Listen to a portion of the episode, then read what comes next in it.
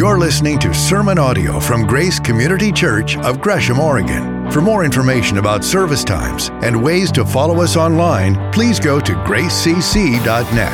That's gracecc.net. And thanks for joining us. And Lord, that is our prayer. That is the cry of our hearts. We want you to come. We want your kingdom to come because we need you, because we love you.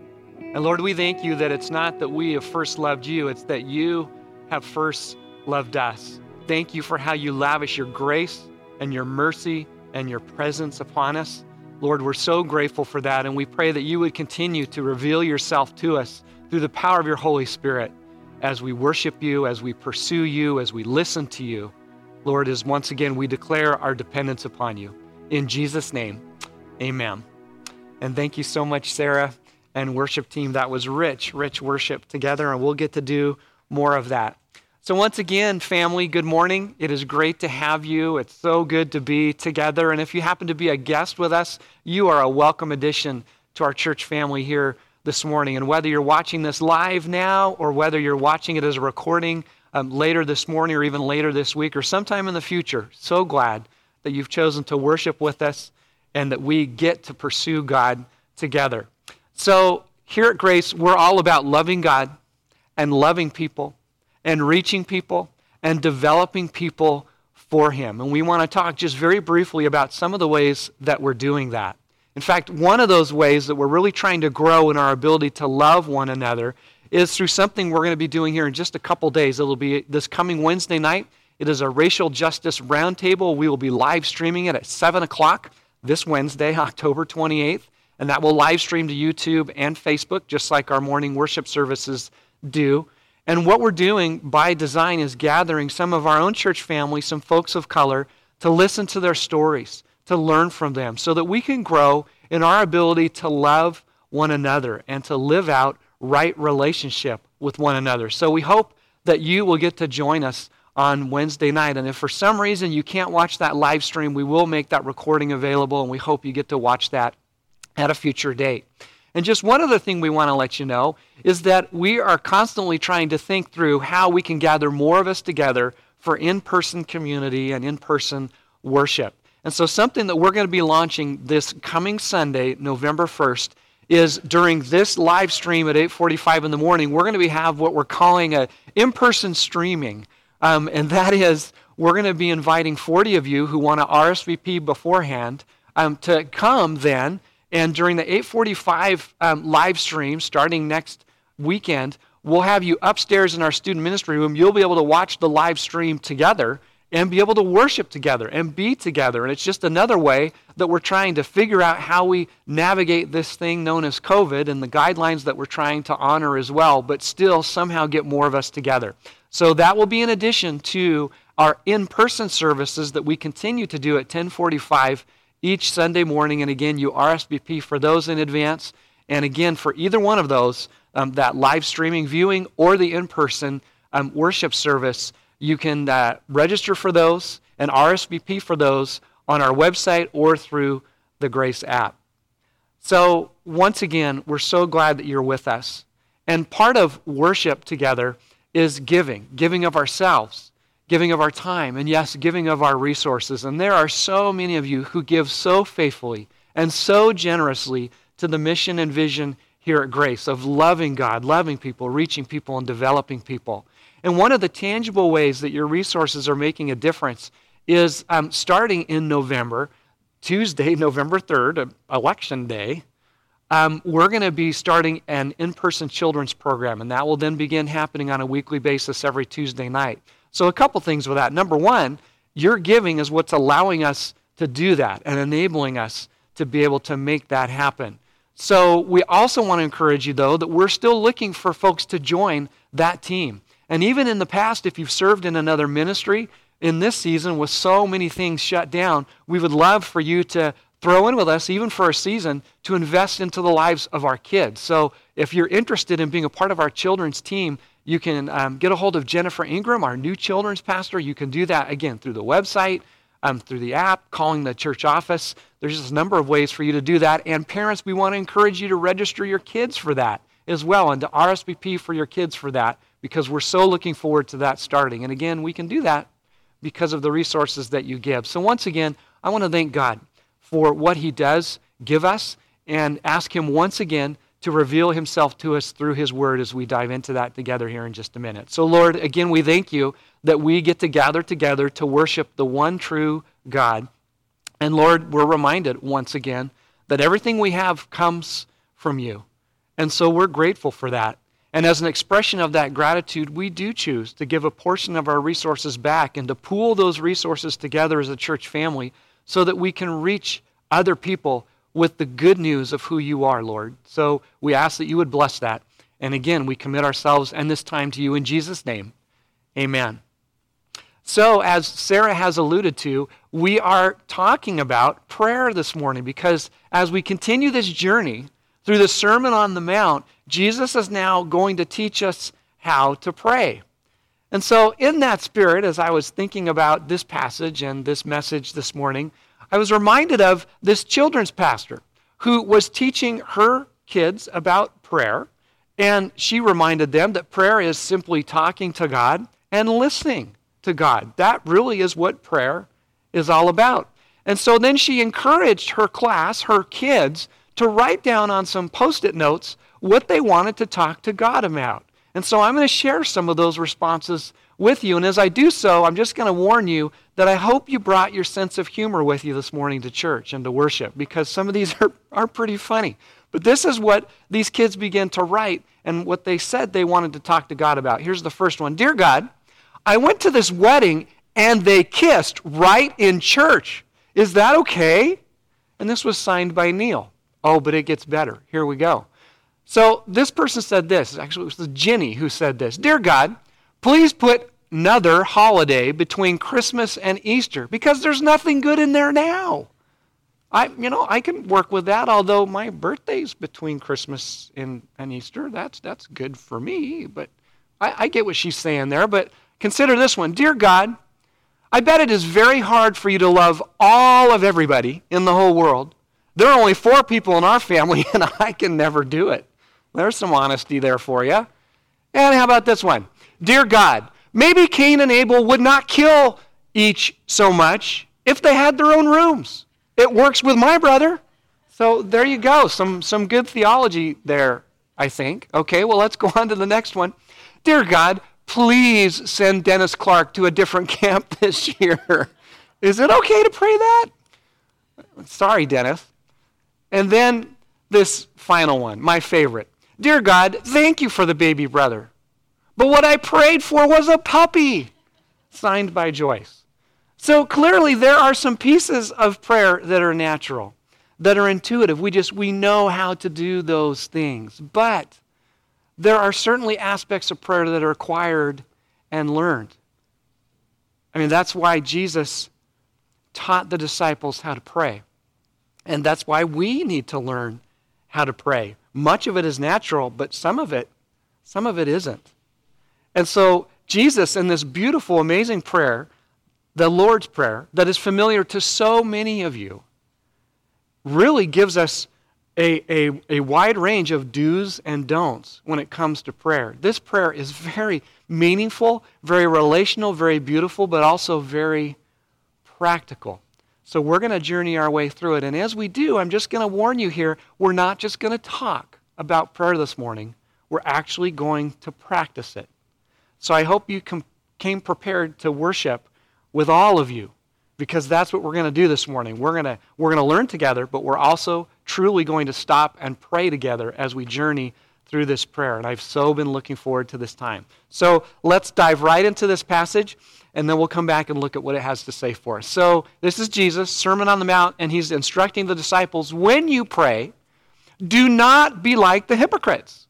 For they love to pray, standing in the synagogues and on the street corners to be seen by others. Truly, I tell you, they have received their reward in full.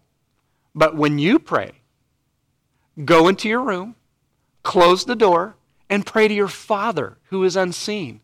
Then your Father who sees what is done in secret will reward you. And when you pray, do not keep on babbling like pagans for they think that they will be heard because of their many words. Do not be like them, for your Father knows what you need before you ask Him. This then is how you should pray Our Father in heaven, hallowed be your name. Your kingdom come, your will be done, on earth as it is in heaven. Give us today our daily bread, and forgive us our debts, as we have also forgiven our debtors and lead us not into temptation, but deliver us from the evil one. For if you forgive other people when they sin against you, your heavenly Father will forgive you. But if you do not forgive others their sins, your Father will not forgive your sins. So, so much to work our way through here. And once again, we're reminded that as Jesus is working through the Sermon on the Mount, he is very deliberately correcting things that are going on, not only in the religious culture of the time, but in the overall culture of the time. And there's some very corrective things here. But first, it starts out with an assumption. And we have seen this as we've journeyed through the Sermon on the Mount. Jesus is assuming that we do give to others, that we give to the poor. Jesus is assuming here that we do pray. Jesus is assuming when we look at next week that we do fast, that we are practicing these acts of righteousness, these acts of right living with God and right living with other people. But now he does some correcting. He says, Don't be like the hypocrites. And the word here in the original language is for that of an actor. Don't be like those who are acting, who are trying to get attention and the approval of others. And Gary steered directly into this last week when we looked at giving that God's heart is for us to have his heart.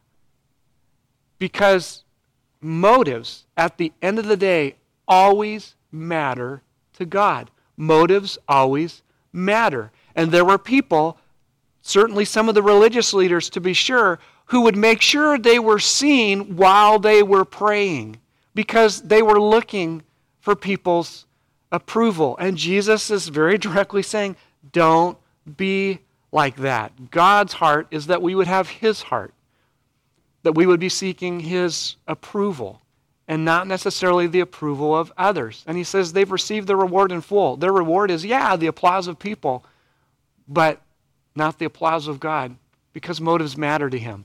And so He goes on and says, when you pray, don't keep on babbling like the pagans. And again, a pagan was someone who didn't know God.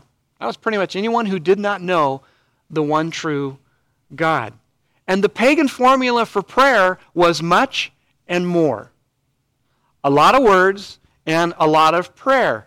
Because whatever little g God you were praying to as your God, you needed to get his or her attention. Because the gods are busy. They have lots of things to do, and they don't really have a lot of time for you. So you need to make sure that you're getting their attention. And so remember with me some stories like in 1 Kings 10, excuse me, 1 Kings 18 with Elijah and the prophets of Baal.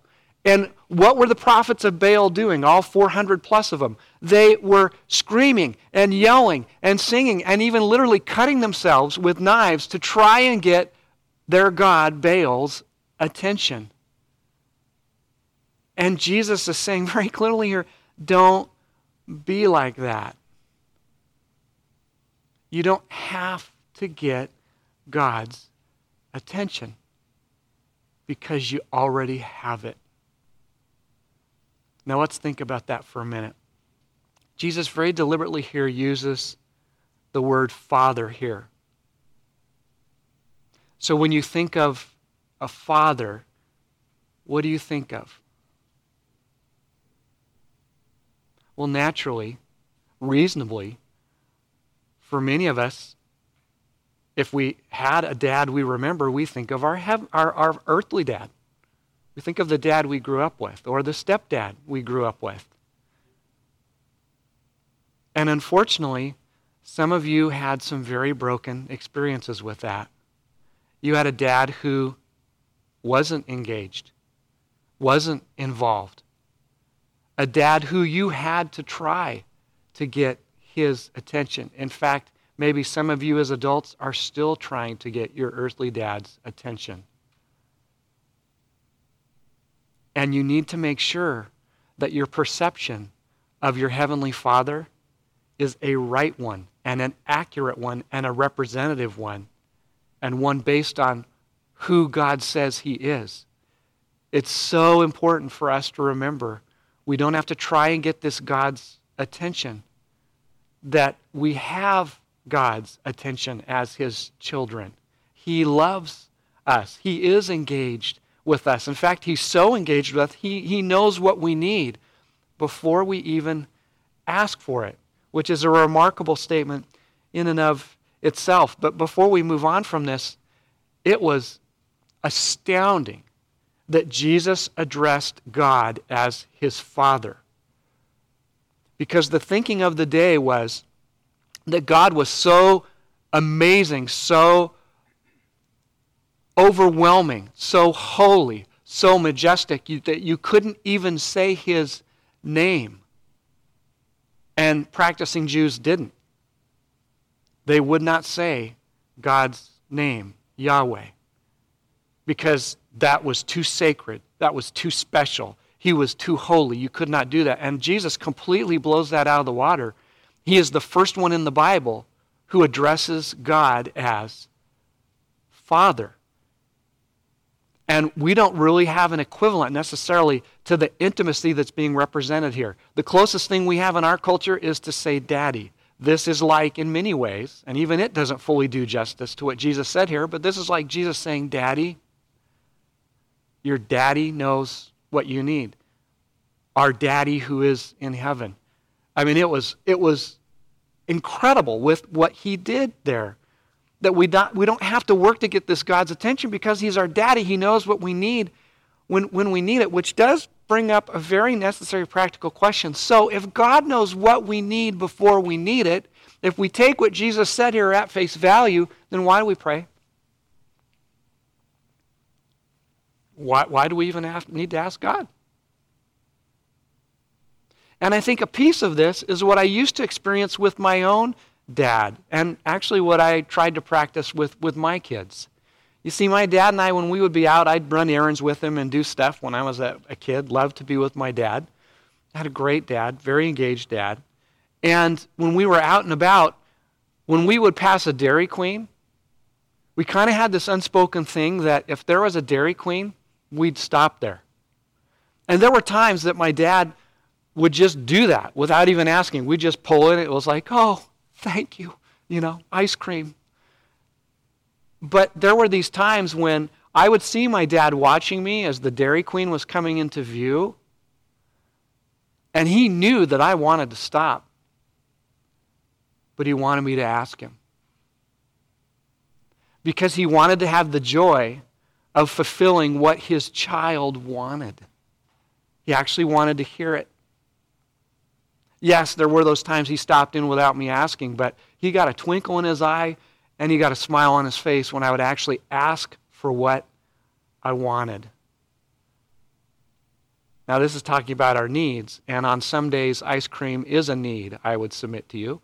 But all that being said, my dad, because he loved me, wanted me to ask him because it was all about relationship. Your heavenly Father, even though he knows what you and I need before we ask, still wants us to ask Him because of relationship, because of joy, because of intimacy, because He's that relational of a Father, because He loves us like that. It's just, it's so significant and so powerful, which now brings us really to the Lord's Prayer. And what's unfortunate is that some of you have grown up in faith traditions where the Lord's Prayer has become rote and repetitious and ritualistic and lost its meaning. And it was never intended to be that. It is a very rich, vibrant prayer for us to learn from. But it's very important that we understand this is not a formula, it is not an incantation. Jesus didn't intend for us to pray these exact words every single time we pray. For starters, Jesus prayed on all sorts of occasions, and he did not pray the Lord's Prayer. This is a framework, this is a model, this is something for us to learn from. And so we're going to see what are some of the elements that are intrinsic in this prayer. My friends, this prayer is so rich and so deep and so significant, we're just going to scratch the surface. We're not going to cover all that's here, but we are certainly going to look at some of it. So here we go. So, this is how you should pray Our Father in heaven, hallowed be your name. Is that a word you use in your everyday language? I can't remember the last time I've said hallowed. But the word here has significant meaning, and the meaning is holy. Another way to say this is Our Father in heaven, holy is your name. Holy means distinct, set apart, set apart for. This is talking about the majesty and the amazement of this incredible God. He's so majestic, so powerful, so holy. He is not this impersonal force that permeates all living things. Sorry, Star Wars fans. It's, it's, it's a great movie, but it's not faith. The force isn't real, and I know that's disappointing to some of you, but faith is. And a relationship through faith with a God who is personal and majestic and holy and amazing is true and is possible for you and me to have. And so, what really Jesus is doing here right out of the gate is he's adoring his Father, he's praising him. And my friends, this is something we are hardwired to do. You know how to do this. You praise things, you celebrate things, you adore things all the time. Last night, I was, I was praising this. It's the World Series, right?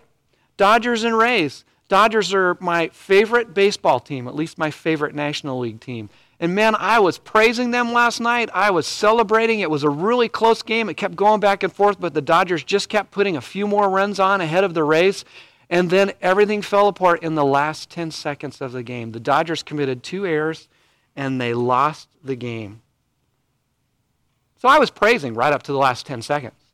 But all that being said, whether it's your favorite sports team, whether it's you know, something you enjoy doing, um, a sport, a hobby, someone special in your life. You see, we know how to praise and adore. We're hardwired to do it. And so, because we have this relational God who has made us in his image, he wants us to praise and adore him. And certainly, he is worthy of that, is he not? He is this God who can love and loves us who wants us to talk to him and to listen to him and engage with him. So that's what we're that's what we're going to do. So I want to coach you now to choose one one quality, one aspect, one characteristic of this amazing God. And if you don't know what that could be, then just stay with holiness. But I want to take a moment and I want to thank him. I want to praise him for who he is. So you choose one attribute, and one attribute, one quality about God. And I want to encourage you to just take a moment here and to praise him. And I'm going to do the same thing too. And I find that when I pray, sometimes it's really helpful for me to, to change my body posture or to act out what I'm doing. So I'm just going to raise my hands as a way of, of praising him. And if you want to do that, I encourage you to do that too. But let's let's just so we can concentrate, close our eyes, and God hears us whether our eyes are open or closed, but let's close our eyes so we can concentrate here for a minute. I would encourage you to raise your hands with me, and I want you to think of one thing about God this morning. And I want you to praise Him for it. You can either do it silently or out loud, but let's do that together.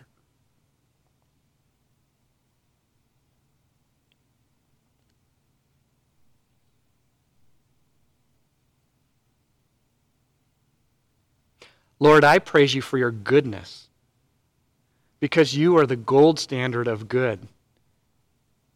You are the only one who is truly, purely good.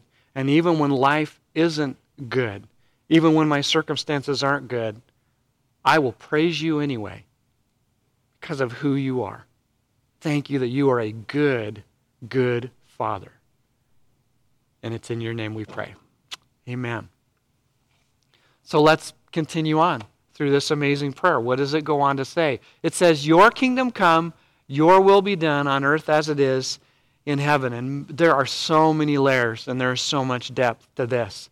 But one of those layers is when we pray this, when we say this, there is an acceptance that we're acknowledging here. We're accepting a reality that is practical, but also incredibly hopeful.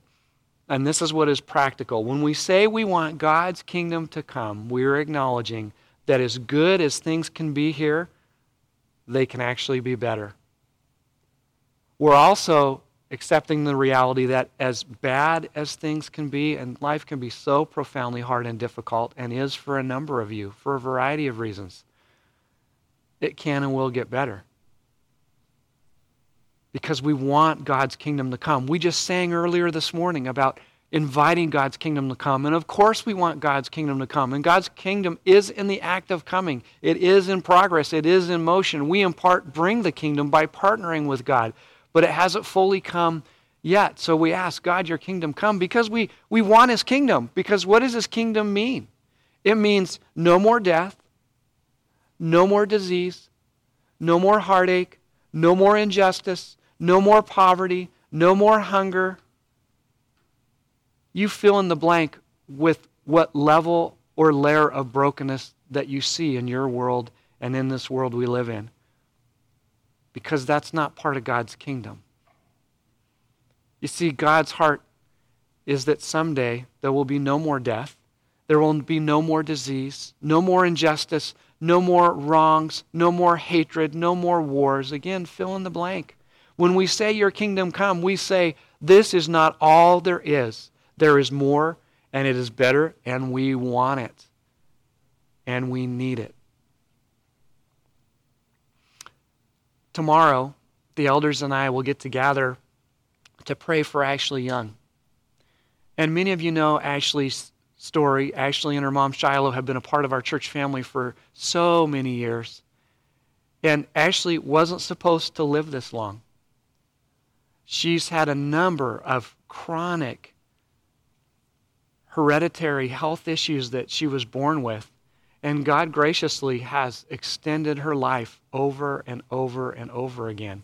But she and her mom have gotten recent news, and those of you who've been following our, our, our prayer line know this, our prayer emails, what have you. But she's now been placed on hospice because there's just no more the doctors can continue to do for her. So we're going to gather to pray tomorrow. And one of the things we're going to pray is God, would your kingdom come? Because this God is all about healing. Because you see, in coming weeks, as we journey through the Sermon on the Mount and continue on through the Gospel of Matthew, we're going to see Jesus begin to physically heal people. And every time he performed a miracle, every time he healed someone, he brought someone back from the dead, he was showing what the kingdom is supposed to be about and what the kingdom is all about. And he has miraculously extended and preserved Ashley's life for many years now, and we're going to ask him to do the same thing tomorrow. But we're also, also going to pray, Your will be done, because we can trust him. Because ultimately, his will is what is best. And that's not resignation, that that's engaging with the reality that we trust this God. And man, there are times in your life and mine when you're not going to want to trust him. You're not going to feel like trusting him you're, you're going to have a hard time believing what he's asking you to do or not do. And you're going to wrestle and struggle with that. And that's exactly when, in those moments, we should say, Your will be done. Because, in a sense, what we're saying is, I love you, I trust you, and I'm going to obey you, even when it's not my way, even when I don't get what I want, even when it's not what I'm necessarily expecting it will be. But it is a commitment of trust. And so let's put this into practice this morning as well. Where do you need God's kingdom to come this morning? Where does his will need to be done? So I'm going to ask you, if you're able to, if you will kneel with me as we pray and ask God for this here this morning. And I know there may be some of you who who can't do this aren't able, and that's okay. But if you can, get up off your couch or out of your chair or however you're watching this, and will you join me in this posture of asking and of accepting God's will? And let's pray for that this morning. So, again, close your eyes with me. And pray for God's kingdom to come. Pray for his will to be done.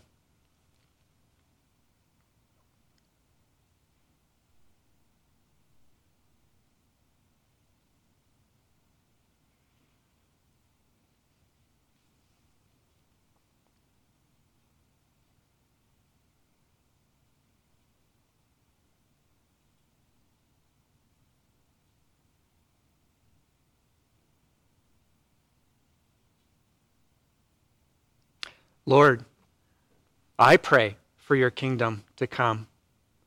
Jesus, we need you to come back. You said you would, and you will. We pray that you would come back soon. And in the meantime, we pray that your kingdom would come. I pray that your kingdom would come for Ashley, with whatever that looks like.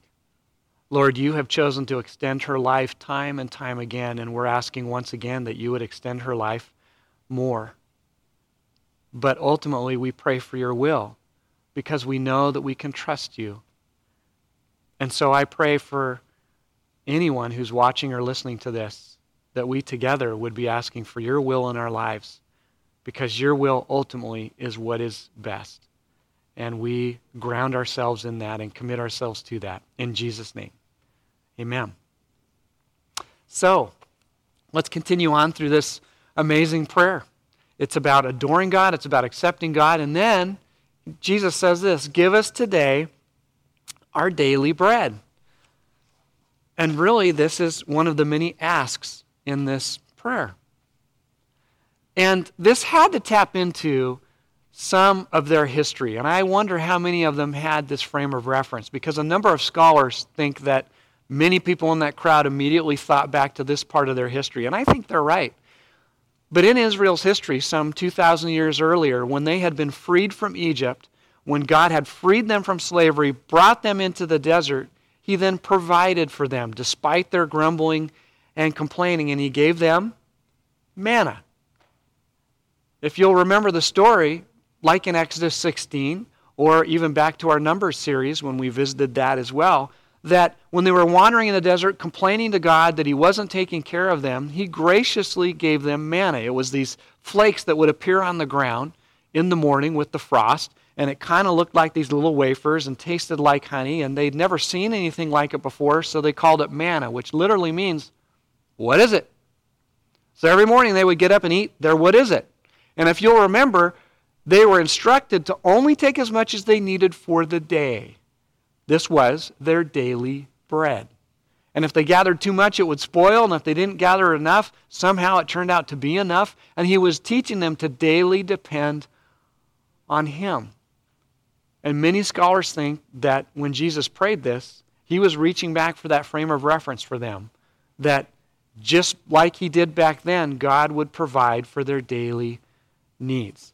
And so that's what this part of the prayer is about, is asking God to provide for our daily needs.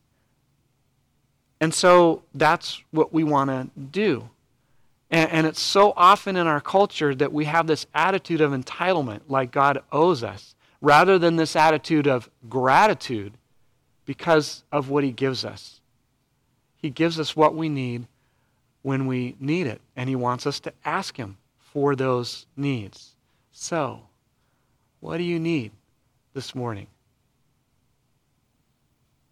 What does daily bread look like for you today? So let's get into a posture of asking here. I'm just going to hold my hands out, and I want to encourage you to do the same with me. And once again, let's close our eyes. And I want you to think with me about what does daily bread look like for you today? What do you need from Him today? And now ask Him for it.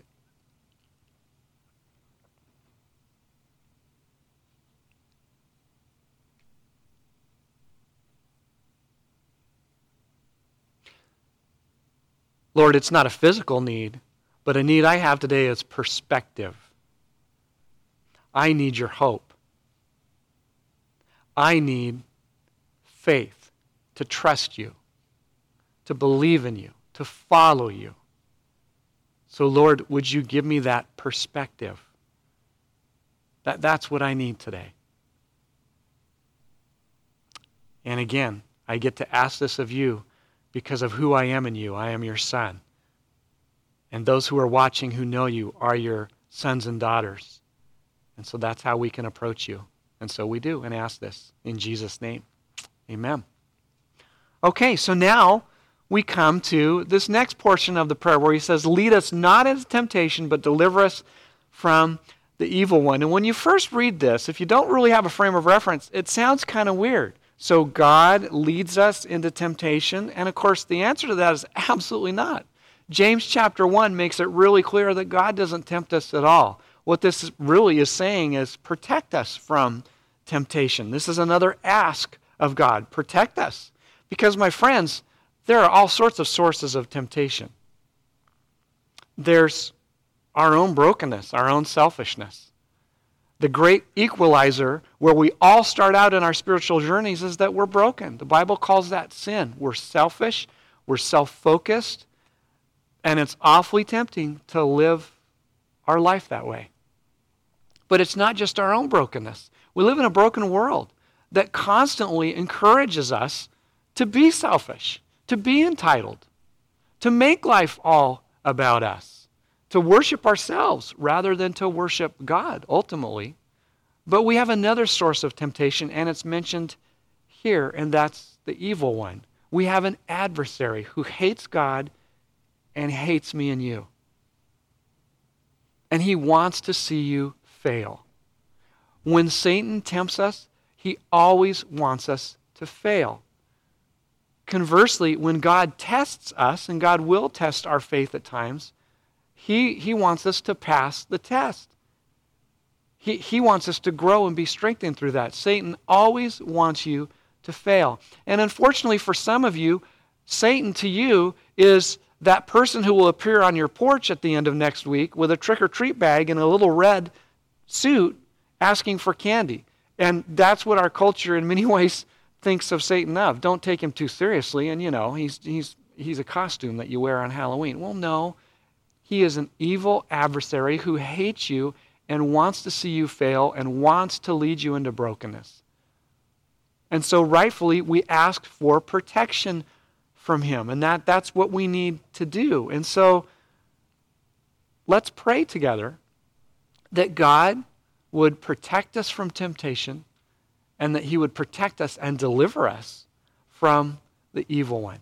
So let's take some time to do that. Once again, close your eyes with me, and I will lead us in this prayer together. So, God, we do ask that you would protect us from the evil one, that we would take seriously not only our own brokenness and selfishness that we can default back to, but what we're up against in this world that we live in with its broken systems as well as an adversary who wants to see us fail, who wants to tempt us, who wants to lead us into pain and heartache and difficulty. And, and Lord, we pray that you will protect us from him. Not just protect us as individuals, but protect us as a church, as a family. And we ask this in your name. Amen. So finally, we come to this next part of the passage. Um, and this next part of the passage has some pretty strong statements. It says this Forgive us our debts as we have also forgiven our debtors. For if you forgive other people when they sin against you, your heavenly Father will also forgive you. Uh, catch this. But if you do not forgive others their sins, your Father will not forgive your sins. So, what in the world is this really saying? Because there's a warning here, an unmistakable, unavoidable one.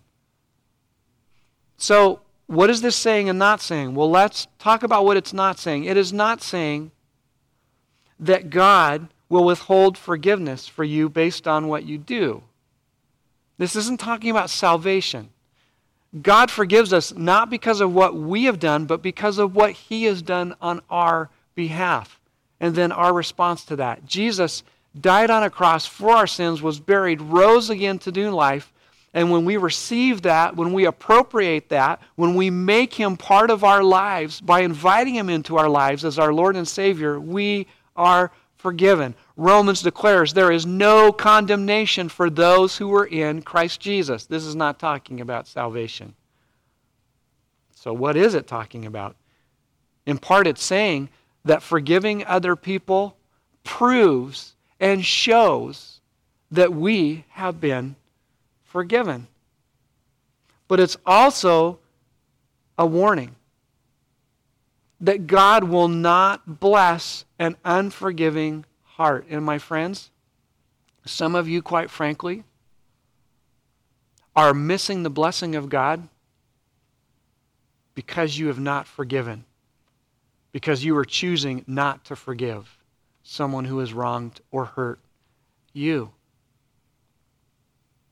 You see, people who have been forgiven know how to forgive others. So, what Jesus is calling us to here is to really anchor ourselves to what our identity truly is and to anchor ourselves in God's identity of who He really is. And I had to say anchoring because I couldn't think of a better A word. You know, it has to alliterate. I'm a pastor, I'm preaching, you know, it's all got to match. But all that being said, Tim Keller, who many would say is America's pastor, very famous communicator and preacher, has said all of our problems come from forgetting who God is. Now, who am I? But I would add one piece to that. And I totally agree with what he said. All of our problems come from forgetting who God is, but I would add to that, they also come from forgetting who we are. We are forgiven. God has forgiven us. So, therefore, because we are forgiven people, we can forgive others. And I ran across a very vivid explanation, description of that in some of my research this week. So I'm going to invite our worship team to come forward and we'll respond to this in just a minute. But let me read this story to you this incredible example of forgiveness. Because in a culture right now that's racked with racial tension, racial injustice, conflict, this is a pretty amazing story, and it happened earlier this year. It's a true story, and it says this It's a moment very rare in the annals of crime history. A man hugging the killer of his own brother in the courtroom where she was convicted, wishing her the very best. Botham Jean was killed while eating ice cream in his own apartment after former Dallas police officer Amber Guyger mistakenly opened the door to his apartment and mistook him as an intruder. But Botham's younger brother, Brant, didn't wish Guyger any ill will on Wednesday, and it's talking about the court hearing now. In fact, he wished Guyger nothing but the best, and holding back tears, he asked the presiding judge if he could hug the woman convicted of murder in the killing of his brother. Guyger, age 31, had just been sentenced to 10 years in prison for killing his brother. So Brant said, quote, I don't know if this is possible, but can I give her a hug? Please? Please? And after a pause, Judge Tammy Kemp said yes. So Guyger and Brant embraced in the courtroom for nearly a minute. Judge Tammy Kemp also hugged Guyger before she was led from the courtroom. Quote, if you, if you truly are sorry, I know that I can speak for myself. I forgive you, Brant said. And I know if you go to God and ask Him, He will forgive you as well. Sobs were audible throughout the courtroom as the two hugged, and Judge Kemp herself could be seen wiping tears from her eyes. I wasn't ever going to say this in front of my family or anyone, but I don't even want you to go to jail. I want the best for you because I know that's exactly what Botham, my brother, would have wanted for you. And the best would be for you to give your life to Jesus Christ. I think giving your life to Christ would be the best thing that Botham would have ever wanted you to do. How can a man who has lost his brother, had his brother taken from him by another person, choose to forgive the person who did that? Because Brant knows Jesus Christ because he has been forgiven. Therefore, he can forgive others. My friends, I know that there are some of you who are watching this this morning as a recording in the future where you're not sure if you know this God. You're not sure if you've truly experienced his forgiveness by entering into his kingdom as his child. And so, my friend, would you please stop right now and invite this amazing God to come into your life through a relationship with his son, Jesus Christ? Would you like to experience forgiveness? You can. It's yours to have.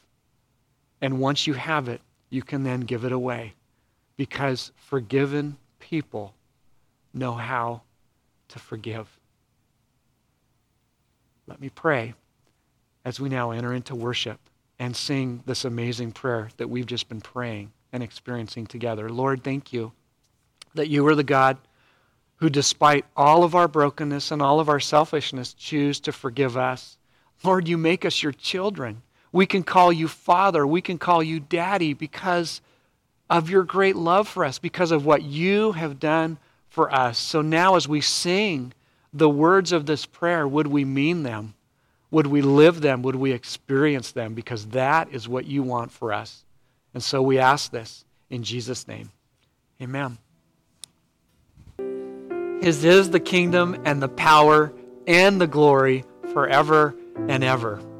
And one of the things that we did not talk about in this amazing prayer is that it's not just intended for us to pray individually, it's intended for us to pray communally.